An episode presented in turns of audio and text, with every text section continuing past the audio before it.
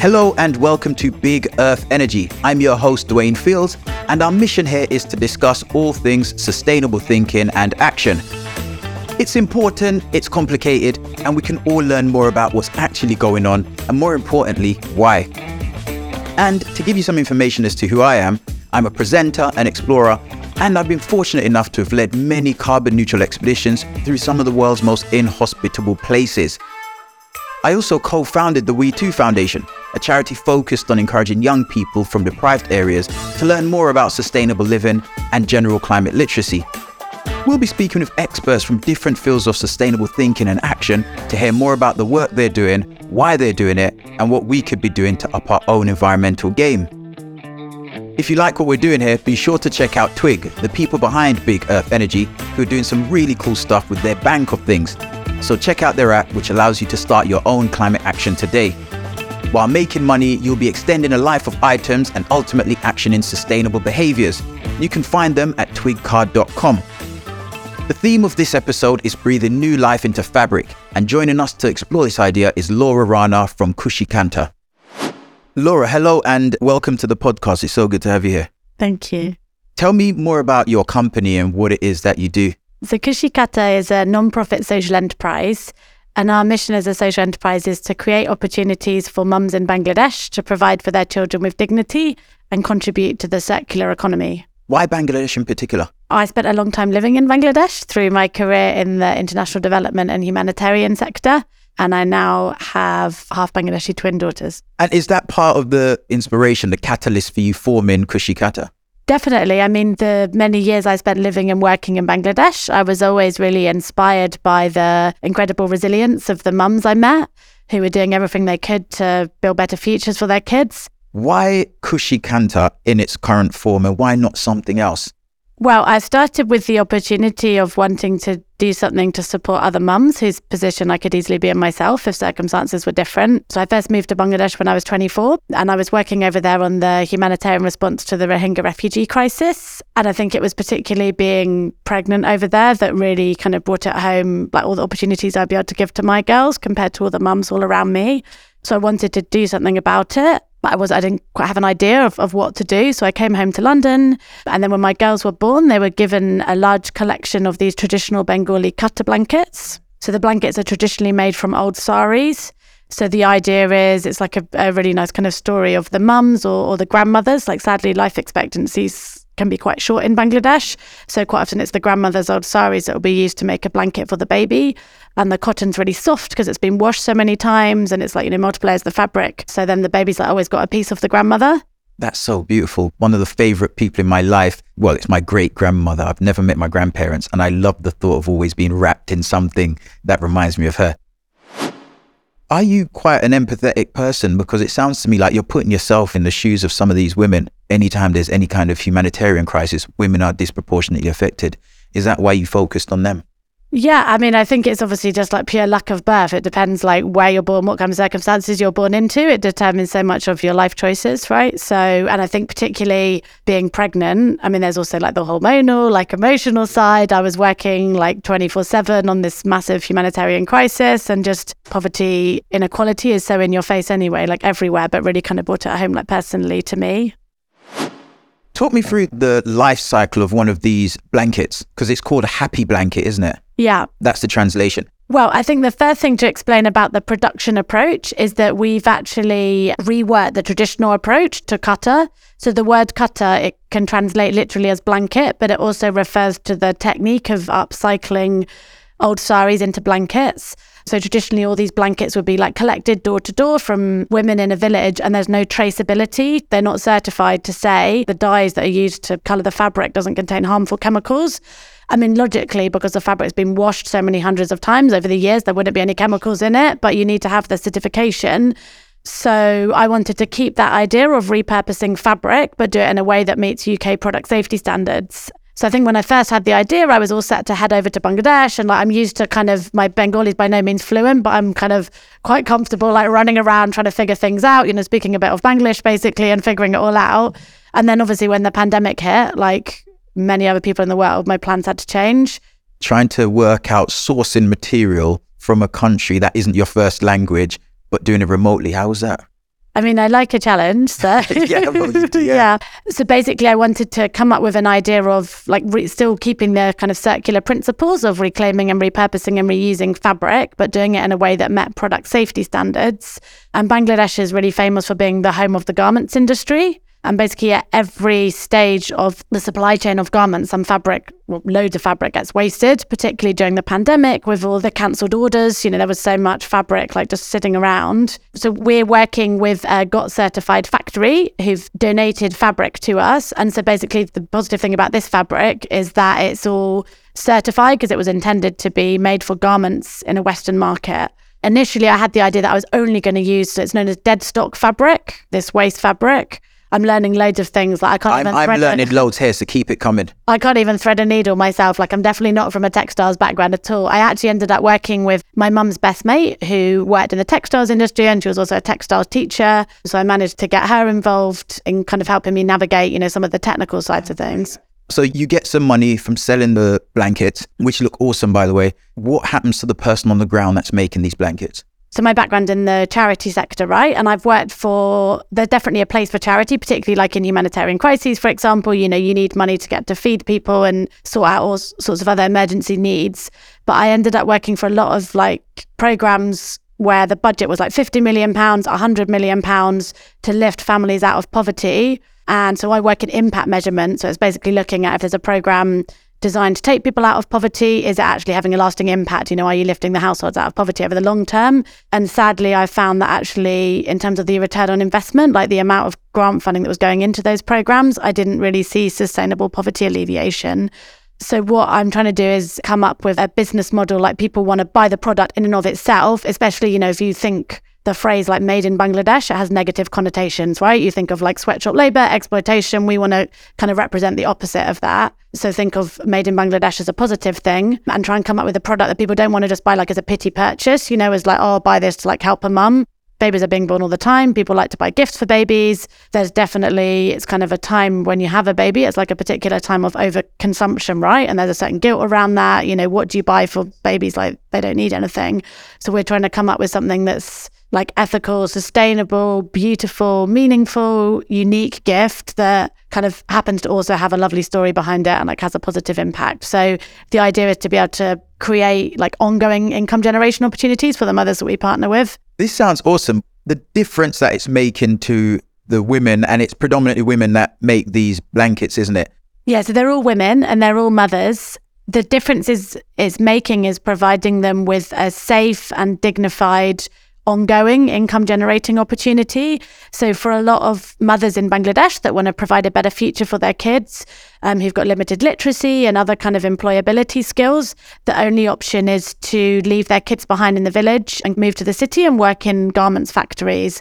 I mean, we're all increasingly aware of the conditions and all sorts of exploitation like in, in various forms that goes on there so by partnering with us they can work from the safety of their own homes they can stay with their children they can work flexible hours ar- around you know, their childcare and, and other commitments but the thing that I'm not doing yet at this early stage in our journey is we're not able to pay monthly salaries. So we're still paying a piece rate. We pay a kind of fair and dignified wage. We've calculated it based on um, an internationally validated methodology. So, as I said, my background's in impact measurement. Like all the literature suggests that a really important factor for households to lift themselves out of poverty is having that reliability of income. It's the same in the UK, right? Like if you don't know that you're getting a certain amount in each month, then you can't plan financially for the long term. So making decisions like being able to take your like stop your kids working and, and putting them in school instead. So that's our number one strategic priority at the moment is to build up our sales enough that we can shift from paying piece rates to paying monthly salaries. How many women do you have making these garments? Right now we've only got five, so we're really small. Well, that's five households that you're changing slowly. It's awesome. If you like what we're doing here, be sure to check out Twig, the people behind Big Earth Energy, who are doing some really cool stuff with their bank of things. So check out their app, which allows you to start your own climate action today. While making money, you'll be extending a life of items and ultimately actioning sustainable behaviors. You can find them at twigcard.com. If I use the term climate literacy, what immediately comes to mind? I think for me, it's about actions. It's kind of about understanding like the climate impacts of our decision making and our day to day behavior, but in a way that translates into action. So I've been doing some research at the moment. I'm doing a part time master's in sustainability leadership at Cambridge. I was really lucky to be sponsored by Chanel because they're excited by what I'm trying to do at Khushi Kantha and um, particularly around the kind of impact measurement model that we have. So I've been doing a lot of reading about something called the value action gap, which is basically, yeah, when people say, oh, sustainability is really important to me, I want to make ethical consumption choices. And then in reality, like that doesn't actually translate into purchasing behavior. So yeah, for me, literacy is about taking that understanding and translating it to action. If I came to you and I said, look, how can I improve my sustainable living? I don't know where to start. What would you tell me? One of the number one things is about this idea of like reclaim, repurpose, reuse. So secondhand stuff, especially with clothes, right? Kids go out of them so quickly. Like anything you can do, I mean, there's lots of innovative rental models around and stuff. But for me, the simplest thing to do is just go down the local charity shop or go on these like Facebook Marketplace and stuff. And I think also like trying to find one product that can do lots of things. So, for example, like our, our blankets, um, you know, they're, they're, multi-purpose. So that rather than having to buy like a blanket to wrap your baby in, and then something else like a, a muslin to kind of clean up all the delightful liquids that come out. and there's plenty all, of those. yeah, from all different places. yeah. um, is trying to think of anything you can do that kind of reduces consumption. One of the things I struggle with is my kids have too much stuff a lot of it I didn't buy them and they're still in boxes and I find myself going to the charity shop and dropping a box or a big bag off to Barnardo's. How do we get people to stop giving us stuff, you know, in a kind way? My kids are going to a birthday party this weekend and I'm on a WhatsApp group with all the nursery mums and one of them just said, "Why don't we all put in a fiver or a tenner or you know whatever, and just buy one present that the oh, nice. you know ask the parents like, is there something the kids would really like?" My kids really want a PlayStation 5. Yeah. So yeah, I mean, come and join our WhatsApp group and we'll see what we can do. You know, there's people out there. I'm going to play devil's advocate here. Sustainability, that's someone else's issue. What do you say to me? I think this is one of the difficult things, particularly with like kind of climate change as a term or a concept, right? It's abstract. A lot of the impacts already, the kind of tangible impacts that you can see are happening far away. And it almost, it seems like it's such a massive issue it's like people just thinking, oh, even if they do think it's an issue, they're like, well, what can I do about it? So I think it's about trying to understand like little everyday things that you can do to change your behavior and also, you know, human connection and empathy. So like with Khushi Kantha, we're trying to con- create connections between mothers. So it's, you know, kind of a mother in London and then a mother in Bangladesh. You know, in some ways the world's smaller than ever, but there's still that idea of like, oh, happening far away. Is there a particular industry or business or company that you think is doing particularly badly in terms of being carbon neutral? Well, I mean, we've we've talked about the garments industry in Bangladesh. I think there's all the um, classic examples of brands that are not doing great stuff that's um, being produced in Bangladesh. I mean, when I was living over there, I was part of the charity sector, right? So people yes. working for ActionAid, Save the Children, Red Cross. Then there were the people working for the garment sector you know, they were kind of known as like the dark side, like the evil ones, and the two didn't really mix. Whereas one of the great things about doing this master's, particularly, I'm mixing with lots of people from the the corporate sector. You know, it's not about like us and them, and, and people actually like have to work together. And sometimes naming and shaming isn't always the most effective approach. I completely agree. We need to work together on this. This isn't uh, they fix the problem or we fix the problem. It's everyone that has to do it. All right, so let's say I had the power to click my fingers, magic up a billion pounds, and I was going to give that to you for a sustainable action plan. What would your plan look like? To be honest, I struggle a bit thinking about the the big picture at the moment because I'm so engrossed in like the minutia of you know kind of trying to make every little tiny decision that we're making at Khushi Kantha as sustainable as possible. And, and as I've explained, we're operating at a really small scale. The first thing that comes to mind is thinking about how we could take that billion and grow it so by investing in social enterprises, you know, looking at kind of social return on investment and how we can sort of get the biggest bang for our buck. I know there's all sorts of like clever technological innovations out there. So I would definitely speak to people who are a lot more intelligent than me in that department. Like I'm a bit of a technophobe and get their advice. Again, like from our social enterprise perspective, we're like the total opposite end of, you know, we're focusing on everything being handmade and like kind of minimal amount of technology. But I think once you start to think kind of big scale differences, then probably taking a slightly different approach than what we're doing. You're Prime Minister of the UK. And I said, right, we need a sustainable living action plan. What does that look like? So I think when you think about behavior change, it's about kind of understanding the things that really drive people to change their behavior and not just sort of give it the chat. So, you know, in terms of, again, it's this, this idea of the value action gap, not just about what makes people say because they think it sounds good, like they're going to live more sustainably. So, kind of understanding like incentives, like both positive and negative, that actually drive behavior in, in terms of the kind of things that have the biggest impact. So things around like housing stock, for example, in the UK, reducing consumption, you know, reusing and, and repurposing resources and, and things like that. So let's say I give you a, lamp and it's, you know, got a magic genie in it. You rub this thing and cloud pops out. It says you got three wishes. What would you wish for? So the first one would be equality of opportunity. I think like so many things that will come to mind, they all kind of relate to that as the, the basic essence, right? Of kind of equality of life chances. In terms of like what's going my, through my mind at the moment of like what I'm working on, I would think about tougher legislation on on greenwashing. So again, like with my social enterprise, we've got no budget for marketing, advertising. Like we're really trying so hard to make every aspect of the production and, and what we're doing as sustainable as possible. But then you get massive brands out there who've got people who've got skills and, and money to put behind like advertising and marketing campaigns and you know they're talking about being sustainable but then when you actually look at the substance behind it and i think the only real way to make changes and stop them being able to do that is legislation and the third one, again, topical right now, like affordable childcare from a UK point of view. I'm doing an accelerator at the moment with an organization called Alia for Hackney based female founders of impact driven businesses. And I've met so many amazing women doing so many incredible things. But um, yeah, it's, it's really hard with the cost of childcare in London. So, what's the thing that you feel the most shame about when it comes to your, I don't know, your day to day life in terms of your carbon footprint? Well, I used to fly a lot for my job. So, as well as having been based in places like Bangladesh, I also did headquarters roles in London where, you know, you kind of pop in and out of different countries for a week or two.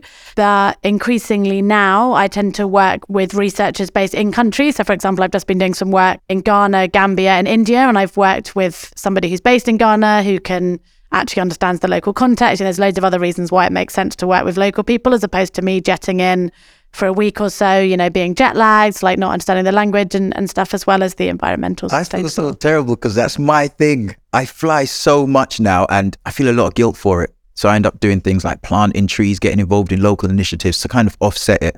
But I'm not a big fan of the word offset. Uh-huh. Because that doesn't take away the fact that you've created it in the first place. You know, offsetting's a way to kick it down the line and get rid of some of the responsibility. Yeah, I think from our social enterprise perspective, in, in terms of the carbon guilt, and, and it's something that we've quite rightly been asked about, and I've you know proactively tried to think about is the international shipping. So our products are made in Bangladesh. We ship batches every few months by plane. I would love to be able to do that by a boat instead, for example, but we're just not at anything like the. I've been really lucky to get some pro bono advice from shipping companies, and it's just the volume that you need to be able to do that is just not where we're at. And then I've also had people saying there's a British Bangladeshi community in London, for example. They've got the embroidery skills. There's a lot of marginalised women who would love some employment opportunities, but just if we were to pay the London living wage and then, you know, factor in all the other costs, we'd have to be charging like 250 quid for the blankets, which just isn't realistic. And then we'd still be shipping the raw materials from Bangladesh anyway. So it's like, how much difference would it make for the carbon footprint? Let's talk about the positive stuff that you're doing and how it's working out the main thing is just again coming back to this idea of the next generation, right? So trying to speak to our kids and kind of leading through example. My girls are only three, but we're trying to have conversations with them about recycling and like basic everyday things in ways that they can understand. So they just kind of grow up with that automatic sense of, yeah, well, of course I would do this because it's just what makes sense. Just going back to you being prime minister, because I liked you being prime minister. You're having a big celebration. There's a party at your house. There's one place left at the door is Greta Thunberg and Donald Trump. Who are you going to let in? My natural instinct would be to say Donald Trump because yeah. I said, I like a challenge. Otherwise, I wouldn't have tried to start a social enterprise operating between the UK and Bangladesh with yeah. eight month old twins during a global pandemic. But I think I'd have to say Greta. Like, I think if there was any thread of me that would think that being able to change Donald Trump's position on anything would be viable, but I think it's kind of a no hoper, right? So I'll go with Greta. I think there's a lot that I could learn from her. Are there any resources that you'd point people towards? It could be books, blogs, it could be a webpage that you'd send people to to find out more. I mean, to be honest, I'm reading a lot of academic papers for my master's at the moment, but I wouldn't want to inflict those on people. So I would say the podcast I'm enjoying most at the moment. There's there's two of them by an organization called Pioneers Post. One of them's called Fit for the Future, and one of them's Good Leaders. And they're basically just conversations with social entrepreneurs. So with a kind of environmental sustainability focus, but sort of broader, you know, using a financially sustainable business model to try and do positive things for the world. And it's just really inspiring, I think, understanding other people's journeys, like how they've got through challenges and, you know, kind of the, the impact they're creating and, and what they're doing. Great stuff, Laura. It's been wonderful talking to you. If our listeners want to find out more about you, your business, where can we send them to find out more? So our website is khushikantha.com. That's K H U S H I K A N T H A.com. Great. That was Big Earth Energy. Thank you to you, Laura, for joining us. And thank you, dear listeners. We'll be back with another episode soon.